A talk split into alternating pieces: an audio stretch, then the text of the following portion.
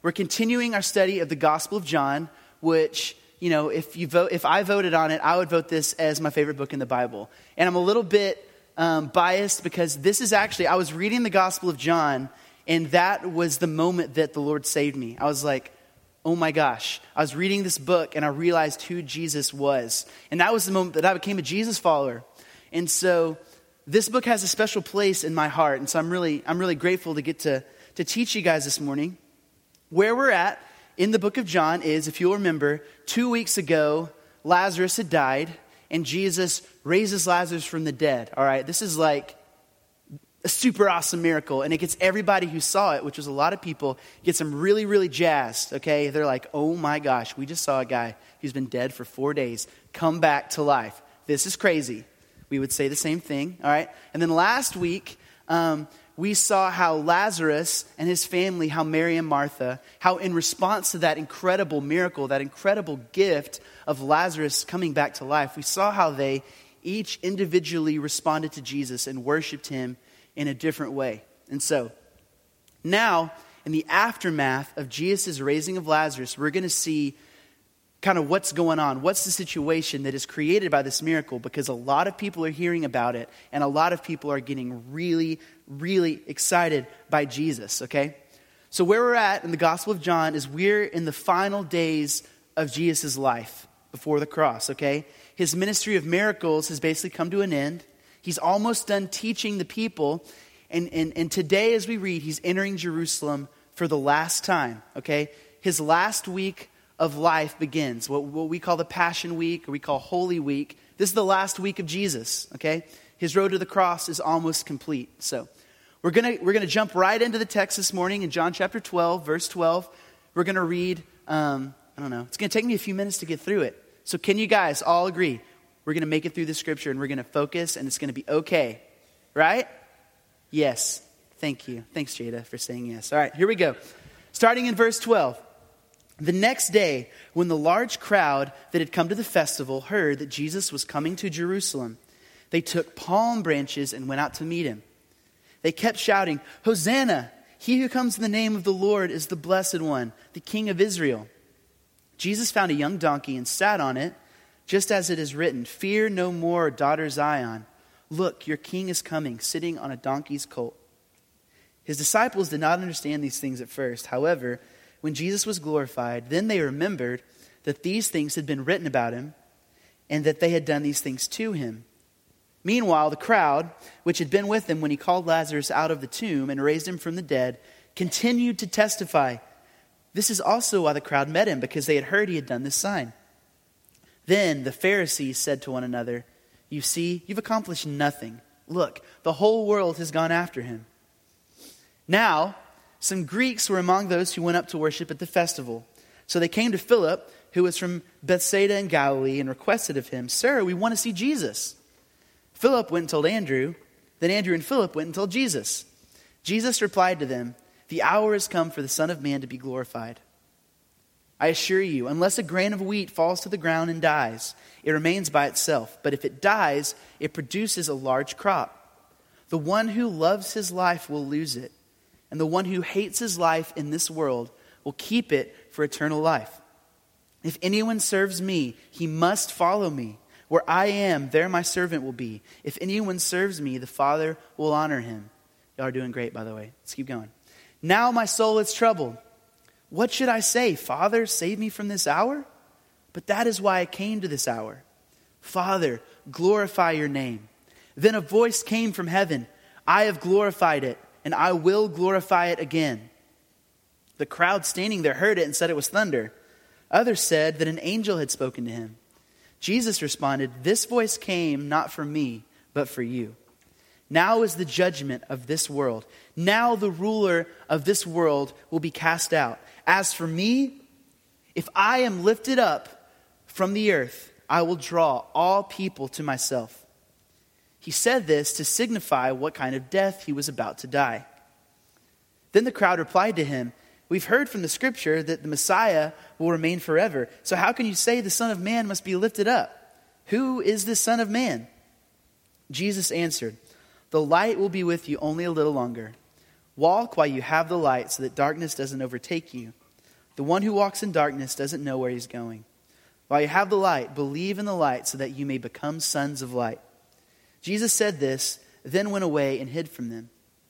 Even though he had performed so many signs in their presence, they did not believe in him. But this is to fulfill the word of Isaiah the prophet, who said, Lord, who has believed our message? And to whom has the arm of the Lord been revealed? This is why they were unable to believe, because Isaiah also said, He has blinded their eyes and hardened their hearts, so that they would not see with their eyes or understand with their hearts and be converted. And I would heal them. Isaiah said these things because he saw his glory and spoke about him. Nevertheless, many did believe in him, even among the rulers. But because of the Pharisees, they did not confess him, so they would not be banned from the synagogue. For they loved praise from men more than praise from God. All right. You guys did really, really good. I could tell you are sticking with me. That was great. Okay. What's awesome about that is when you read the whole scripture, when you read it out like that, the triumphal entry is like Jesus riding on a donkey, obviously, and he's on this little dirt road, and he's riding into this little village, and there's like a crowd of like 100 people around him going, Yay, waving palm branches, right?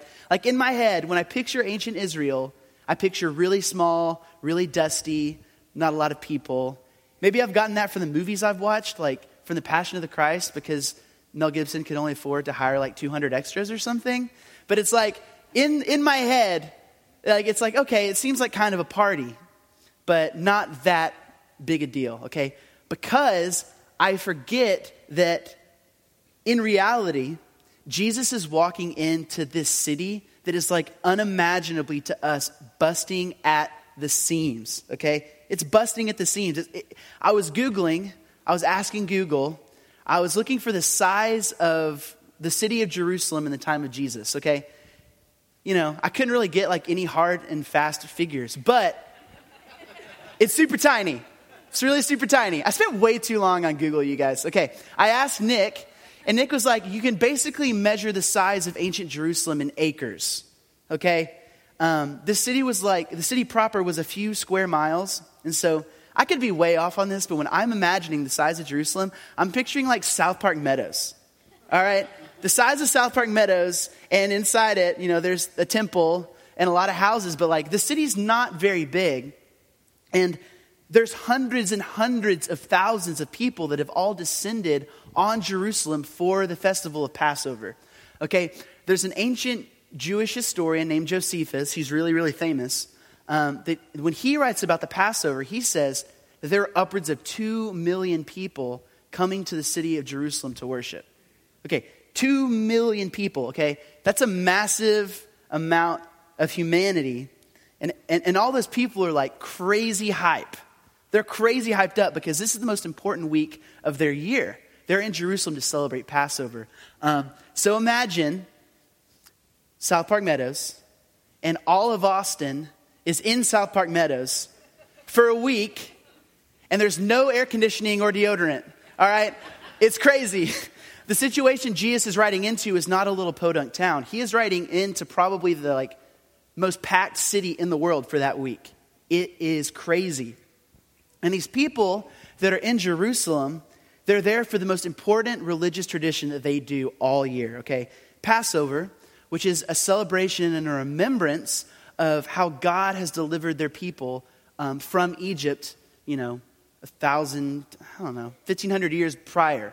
All right, this is the, the center of the Jewish self identity. It's the center uh, of their faith. It's, it's how they view themselves. We are the people that God rescued from Egypt. We're the people that we were in bondage. We were in captivity, and God came. He sent Moses.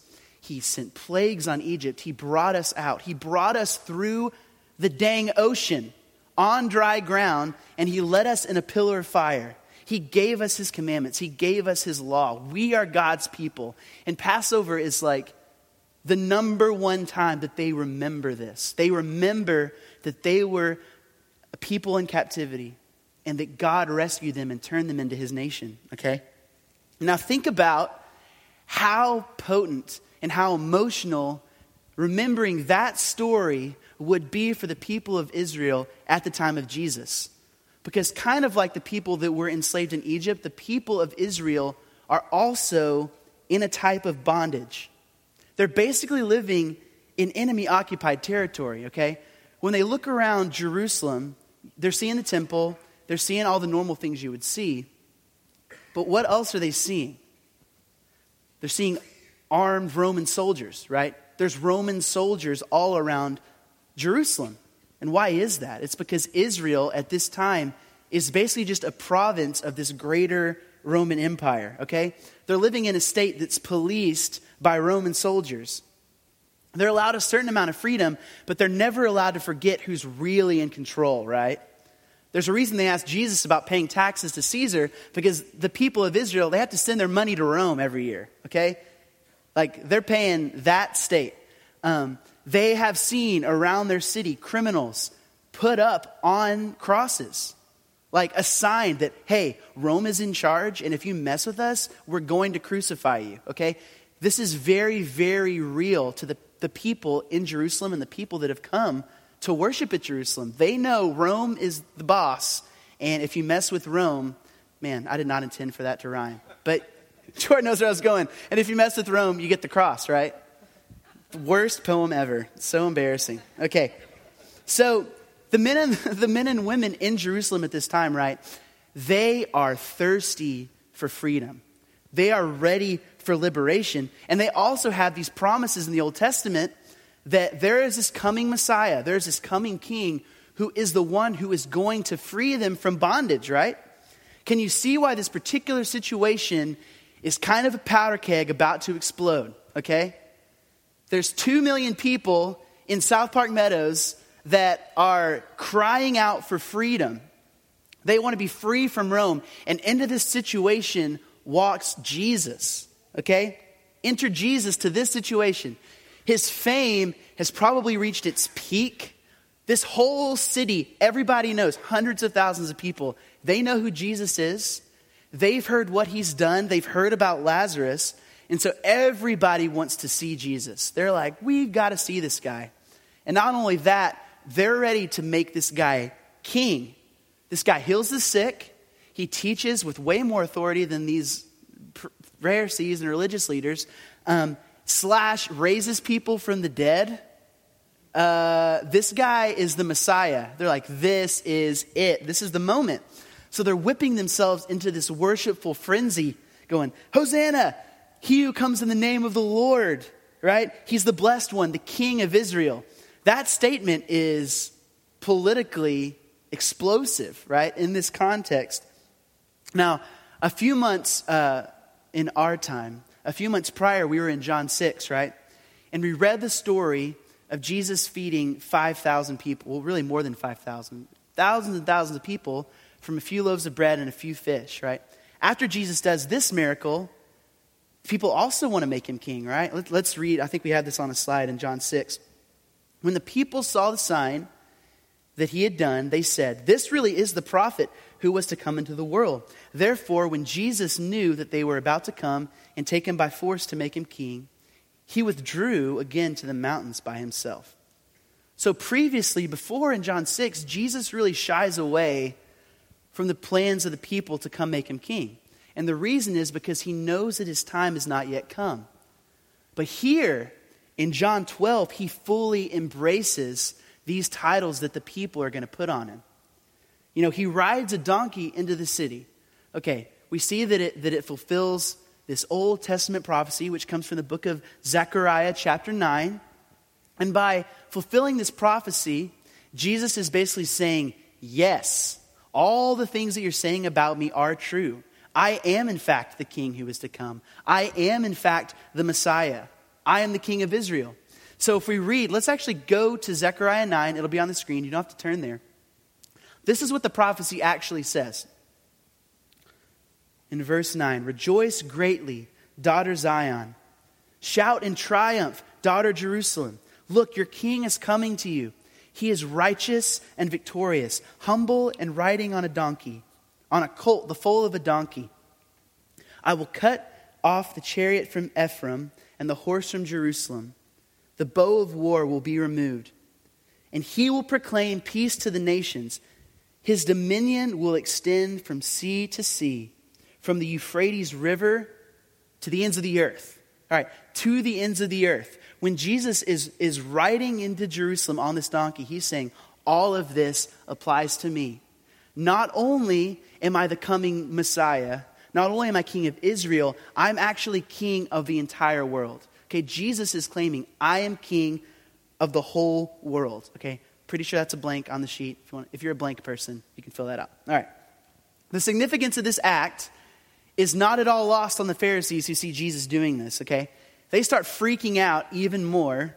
They say, See, you've accomplished nothing. The whole world has gone after him, which is funny to me because it's the second time they accidentally make a prophecy.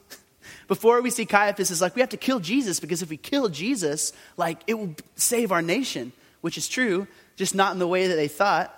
And the Pharisees are true that the whole world is going to come after Jesus, but they didn't realize that that was actually a good thing. They thought it was bad. Okay? Why do they not want that to happen? Jesus is a threat not only to their religious authority, okay? He's challenging them, he's challenging the way they do things. Obviously, Jesus is preaching the gospel of the kingdom of God.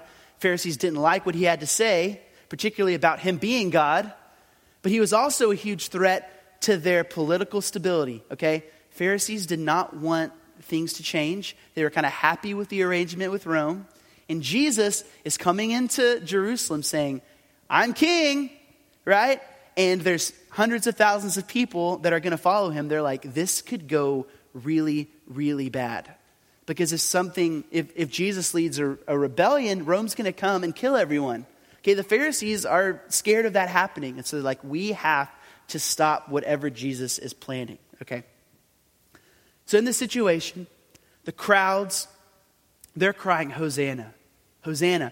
Hosanna basically means like, please save us. It's like, God, come save us right now. It's a plea for salvation, okay? They're expecting Jesus to come save them from Rome. They're like, we are going to have this awesome king. He's going to come make everything better. All right, and Jesus is going to bring salvation, but it's not the kind that they were expecting. And the Pharisees are right to think that Jesus is going to lead this revolution, right? But it's not this armed political revolution that they were afraid of, right? It's something totally different. Jesus is going to defy both of their expectations. So as we move on, we see there's this group of Greeks that come, ask to see Jesus. We don't know much about them.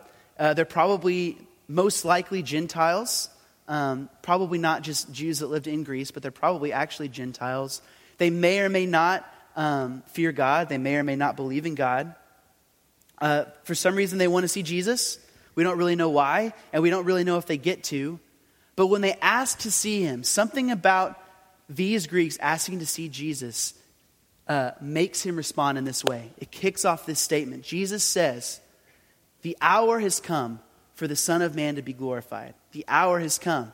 Okay, if you've been with us for the last mm, however many weeks, more than 12, several, we have been studying the, the, the Gospel of John, and we see Jesus over and over saying, The time has not yet come. The time has not yet come. All right? And now this is changing. Jesus changes what he says. He says, Now is the Son of Man glorified. The hour has come. And so the people around probably hear him say that and they're like, Yes! Grab a sword, Peter! Like, get a shield, Bartholomew, if you, you know. Let's do this. It's time to glorify Jesus. Let's kill some people, put him on the throne. They're like, Yes, finally. Okay? Um, but obviously, their expectations to fight again. That's not what Jesus is talking about when he's talking about him being glorified, okay? He's not talking about overthrowing Rome because that kingdom, the Roman Empire, is small potatoes, right? It is just a dot compared to the enemy and the kingdom that Jesus has come to dismantle, the enemy he has come to defeat, which is, you know, uh, the kingdom of Satan, the kingdom of sin, death that reigns in us. Jesus has come to defeat that kingdom. Now, he doesn't say, The hour has come for the Son of Man to be glorified. I need some better clothes and get me a real nice horse and get me a room in the palace. All right, that's the kind of glory that I'm after. Jesus doesn't say that. Okay, Jesus says, The hour has come for the Son of Man to be glorified. And then he starts talking about dead seeds. All right, he starts talking about seeds dying. All right, so why does, why does Jesus go here? Okay, It's because, like I said, Jesus didn't come to waltz into Jerusalem, blast the Romans, and set up a worldly kingdom with him at the head.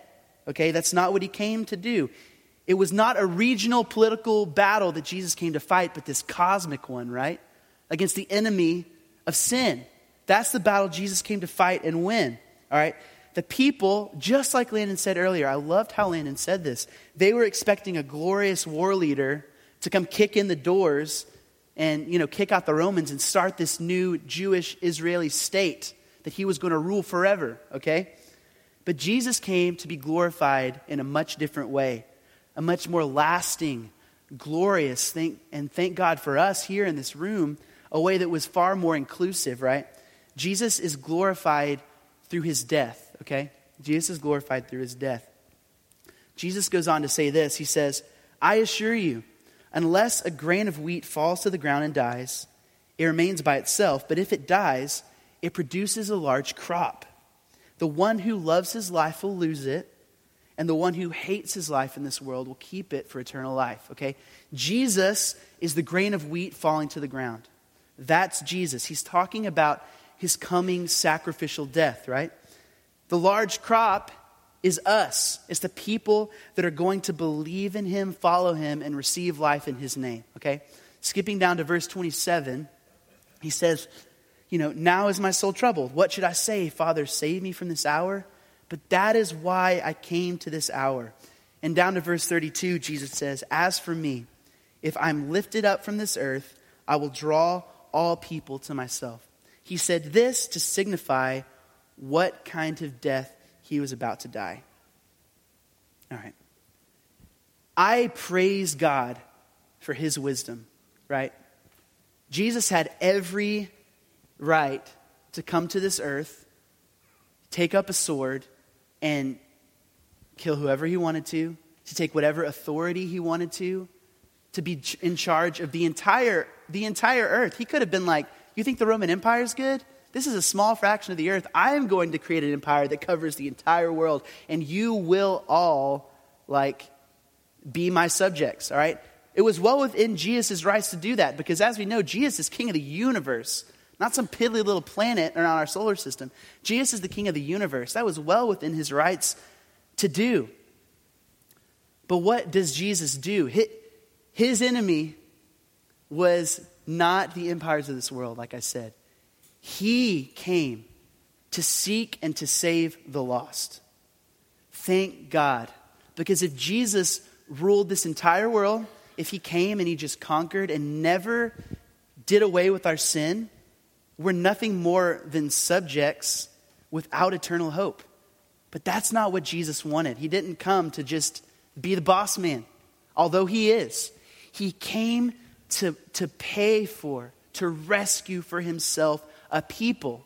Not that we would just be subjects in an earthly kingdom, but that we would be sons and daughters of God, eternally with Him, in His family, like invited into the family of God, not subjects in an earthly kingdom, but members of a family. You see how much bigger God's view of Christ and His mission is than what people imagine. It's so much bigger. And what's crazy is, is the glory that we see in the cross. This mark of utter shame. To die on a cross was incredibly shameful, right? It was reserved in, in the Roman Empire for like the, the worst of the worst. Okay, the worst offenders died on the cross because it was a publicly humiliating way to die. And this was the manner in which our God, Jesus Christ, second person, eternal of the Trinity, God eternal, decides to come, put on flesh, and allow himself to die in the most publicly brutal and, and humiliating way that it was possible for a human being to die. Not only suffering physically, but as we know and as we have come to believe, bearing the weight of God's wrath, bearing the weight of our sin on his shoulders. The symbol of ultimate shame has become to us the most beautiful thing we could possibly imagine. Like, consider how crazy it is that, I mean, there's a cross in the back of the room back there. Like, what that represents is this symbol of Roman torture. But for us, it's become this beautiful symbol of the humility and love that our God has for us, that He would do that for us. This is what uh, Paul says in Philippians 2. Make your own attitude that of Christ Jesus, who existing in the form of God, did not consider equality with God as something to be used for his own advantage. Instead, he emptied himself by assuming the form of a slave, taking on the likeness of men. And when he had come as a man in his external form, he humbled himself by becoming obedient to the point of death, even to death on a cross. For this reason, God highly exalted him and gave him the name that is above every name, so that at the name of Jesus every knee will bow of those who are in heaven and on earth and under the earth, and every tongue should confess that Jesus is Lord to the glory of God the Father. I wish I could live my life with a one billionth of the emotion that that truth should create in my heart. The truth of the cross, like what that really is, I feel like I have not even scratched the surface of it. Okay? Because there is going to become a day, I mean, when we're with Christ in eternity, we're not going to be debating about the end times, all right? There's going to be no debates about the rapture, okay, when we're in the kingdom of God. We're not going to be debating theology when the king of the universe is right there and be like, hey, Jesus. You know, it's like, there's no, there's no more questions in that day, we will be with God for eternity. There's not going to be any more war, famine, death, tears. Okay, these things will pass away. But you know what will not pass away is our awe and wonder at the fact that God died for us. Our wonder at the cross of Jesus. In Revelation, the elders gathered around the throne of God, they're bowing down, throwing all riches in front of Jesus, saying, Worthy is the Lamb that was slain to receive all power and glory and honor and strength. The cross is the centerpiece, it's the focus of our eternal worship in the kingdom of God. We are never going to move past all the implications that the cross has. All right? Jesus is king of heaven. And you know what he still has on his hands? He still has holes from those nails. He still has a wound in his side holes in his feet. All right? The cross is the most amazing, epic, important thing that has ever happened and ever will happen, right? In the kingdom of God, we don't move past the cross. We don't move past it because of how incredible it is.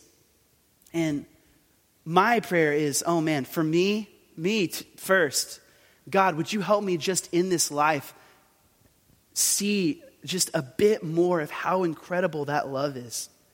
That God, the creator of the universe, the one who sustains every atom of my body, would do this for me. Pray that God would help us see that beauty just a little bit more because we are never going to stop for eternity being in awe of Jesus Christ and what he has done for us. Jesus is so awesome. Um, so awesome. You know, unlike the Pharisees who loved the praise from men more than they loved the praise of God, Jesus didn't have that problem, right? The crowd loves him. They're like, Jesus, we want to make you king. He's like, no, I've got a different plan. It's the plan of my father, okay? I'm going to do what my father wants. A few days later, the crowd's going to be like, crucify him, kill him. And Jesus could have been like, no, I'm not, no. I'm God. I can just do whatever I want. I can leave. He could have left at any time. You guys realize that, right? He went to the cross willingly. It was always his choice, it was not against his will. But Jesus said, No, I'm not going to do that. I'm going to obey the will of my Father. He knew who he was and what he came to do, and the feelings of the people around him were not going to sway him from that purpose. So, y'all, the cross is, is just the most incredible thing. It's the most incredible thing. And in light of it, let's go back to verse 26. Okay, we skipped it earlier. You see something very important. Jesus says this to us He says, If anyone serves me, he must follow me. Where I am, there also my servant will be. If anyone serves me, the Father will honor him. Jesus says we must follow him, that his servant will be where he is. Okay, in the context of this passage, where is that? He's talking about the cross. Jesus is talking about the cross. The call of a Christian, the call of a follower of Jesus, is to come die with him. That is the call of a Christian. This is what Luke 9 says, um, 23 and 24. Jesus says this in Matthew. He's saying basically this in John, but just a little bit of a different um, way of saying it. He says, If anyone wants to come with me, he must deny himself, take up his cross daily, and follow me. For whoever wants to save his life will lose it, but whoever loses his life because of me will save it. uh, Dietrich Bonhoeffer, who's a German theologian, says it this way. Really like this quote. The cross is laid on every Christian. The first Christ suffering, which every man must experience, is the call to abandon the attachments of this world. And it is that dying of the old man which is the result of his encounter with Christ. As we embark upon discipleship, we surrender ourselves to Christ in union with his death, and we give over our lives to death. Thus it begins. The cross is not the terrible end to an otherwise God fearing and happy life, but it meets us at the beginning of our communion with Christ. When Christ calls a man, he bids him come and die. It may be a death like that of the first disciples who had to leave home and work to follow him, or it may be a death like Luther's who had to leave the monastery and go out into the world. But it is the same death every time death in Jesus Christ, the death of the old man at his call. All right? Following Jesus and dying to ourselves is the beginning. That's the beginning of the Christian life. It's not the end, right? You know, picking up our cross and following Jesus, dying for Christ, looks like a lot of different things, okay?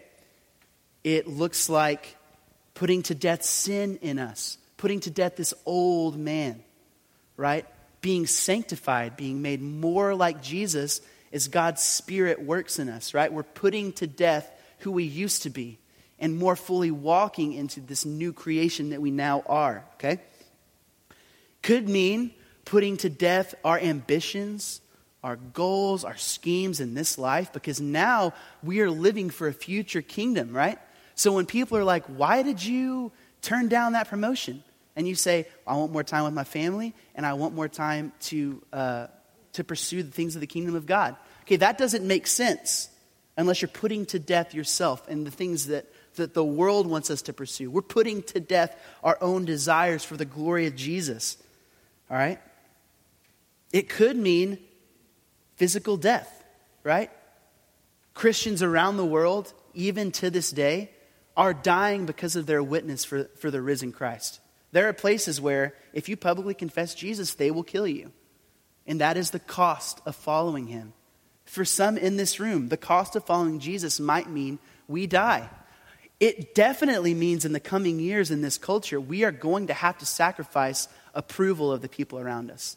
Right? We live in a culture that is increasingly becoming hostile to the things that we believe. And we have to make the choice. Are we going to stand under the word of God, submitted to it, submitted to God's truth, or are we going to cave? We don't want to, we don't want people to not like us, right? We don't want people to disapprove of us. But that may be what God is calling us to do right now. That may be for us what it looks like to follow Jesus, to die to ourselves with Him. Because Jesus tells us very plainly, very clearly, that it's only in dying to ourselves that we can truly live. It is in dying to this world, dying to our flesh with its passions and desires, that we truly experience eternal life. Jim Elliot, who was a, who was a missionary in Ecuador, he said, he said this quote. It's really, really famous. You may have heard it before, but he says this He is no fool who gives what he cannot keep to gain what he cannot lose, right? It's only with the wisdom of heaven, it's only with the wisdom given to us by the Spirit of God that we see it makes no sense to cling on to this life. We would be fools Because eternity is real. God is real and He reigns and is in control. How foolish to cling and scratch and claw for like money or to like make your body and your health here like your God. How foolish to make this world the center of our existence. When we were made, we were built for eternity. But that is wisdom that can only be taught by God's Spirit, and praise, praise God that He's speaking to us still. King Jesus came into Jerusalem on this day that we read about in John 12 in humility, okay? Although he was God in the flesh, Jesus comes riding on the back of a donkey, okay? He's going to be despised, he's going to be rejected, and he's going to die for us, for his people, bearing our sin, like, like Becca said, our atoning sacrifice to give us a hope and a future, to conquer the power of death. But the truth is, Jesus is coming back again, right? We sang that in Gracious Redeemer. I love that song. Jesus is coming back again. And on that day, he's not going to be riding a donkey. He's not going to be humbly riding in on a donkey. He is going to come in riding on clouds with his angels in glory, coming to judge the world, to remake the earth, okay? Jesus is going to come back in power, in the fullness of his role and his nature as king of the universe. All right?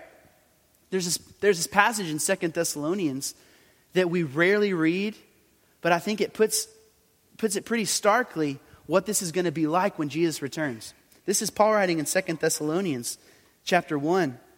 He says, It's righteous for God to repay with affliction those who afflict you, and to reward with rest you who are afflicted along with us. This will take place at the revelation of the Lord Jesus from heaven with his powerful angels, taking vengeance with flaming fire on those who don't know God and on those who don't obey the gospel of our Lord Jesus. These will pay the penalty of eternal destruction from the Lord's presence and from his glorious strength in that day when he comes to be glorified by his saints and to be admired by all who have believed, because our testimony among you was believed. And in view of this, we always pray for you that our God will consider you worthy of his calling and will, by his power, fulfill every desire for goodness and the work of faith, so that the name of our Lord Jesus will be glorified by you and you by him, according to the grace of our God and the Lord Jesus Christ. All right. People don't teach on that verse a lot, um, but it's right there in the Bible. It sort of teaches itself, right? This is what it's going to be like when Jesus returns. And at point, you know, as, as the leaders here, our prayer for you as our church, our little part of the body of Christ here, is that we would all come worship King Jesus. This God who didn't just come to set up an earthly kingdom, but came to set up an eternal one, who died for us he did that so we wouldn't remain lost in our sin, but that He would give us a hope and an invitation to experience His grace and become sons and daughters of God, okay? The author of Hebrews says this Watch out, brothers, so that there won't be in any of you an evil, unbelieving heart that departs from the living God, but encourage each other daily while it is still called today, so that none of you is hardened by sin's deception. For we have become companions of the Messiah if we hold firmly until the end the reality that we had at the start. As it is said, Today, if you hear his voice, do not harden your hearts as in the rebellion. So we're pleading. We're, we're pleading with you guys. I know a lot of you guys love Jesus. I know some of you guys don't yet. So our, our plea is don't harden your hearts. Jesus has made a way for us, and there is no other way. Jesus is giving, uh, has given us hope, and there is no hope apart from him. But this freedom and this forgiveness and this life is available to us if we put our trust in Christ. The, the, only, the, the only thing we must do is believe. Just believe in him. And then he calls us come and die with him. Because in that we'll experience true life. Let's pray, church. God, we're so glad. We're so glad you didn't come to just set up a, a, a kingdom just in the Near East. Jesus, you didn't come to be a political leader, but you came in humility to die for your people, to give us hope and a future, to pay for our sin, that we could come to your presence and not be destroyed, Lord. You have loved us. Oh God, we don't even see the tiniest part of your love.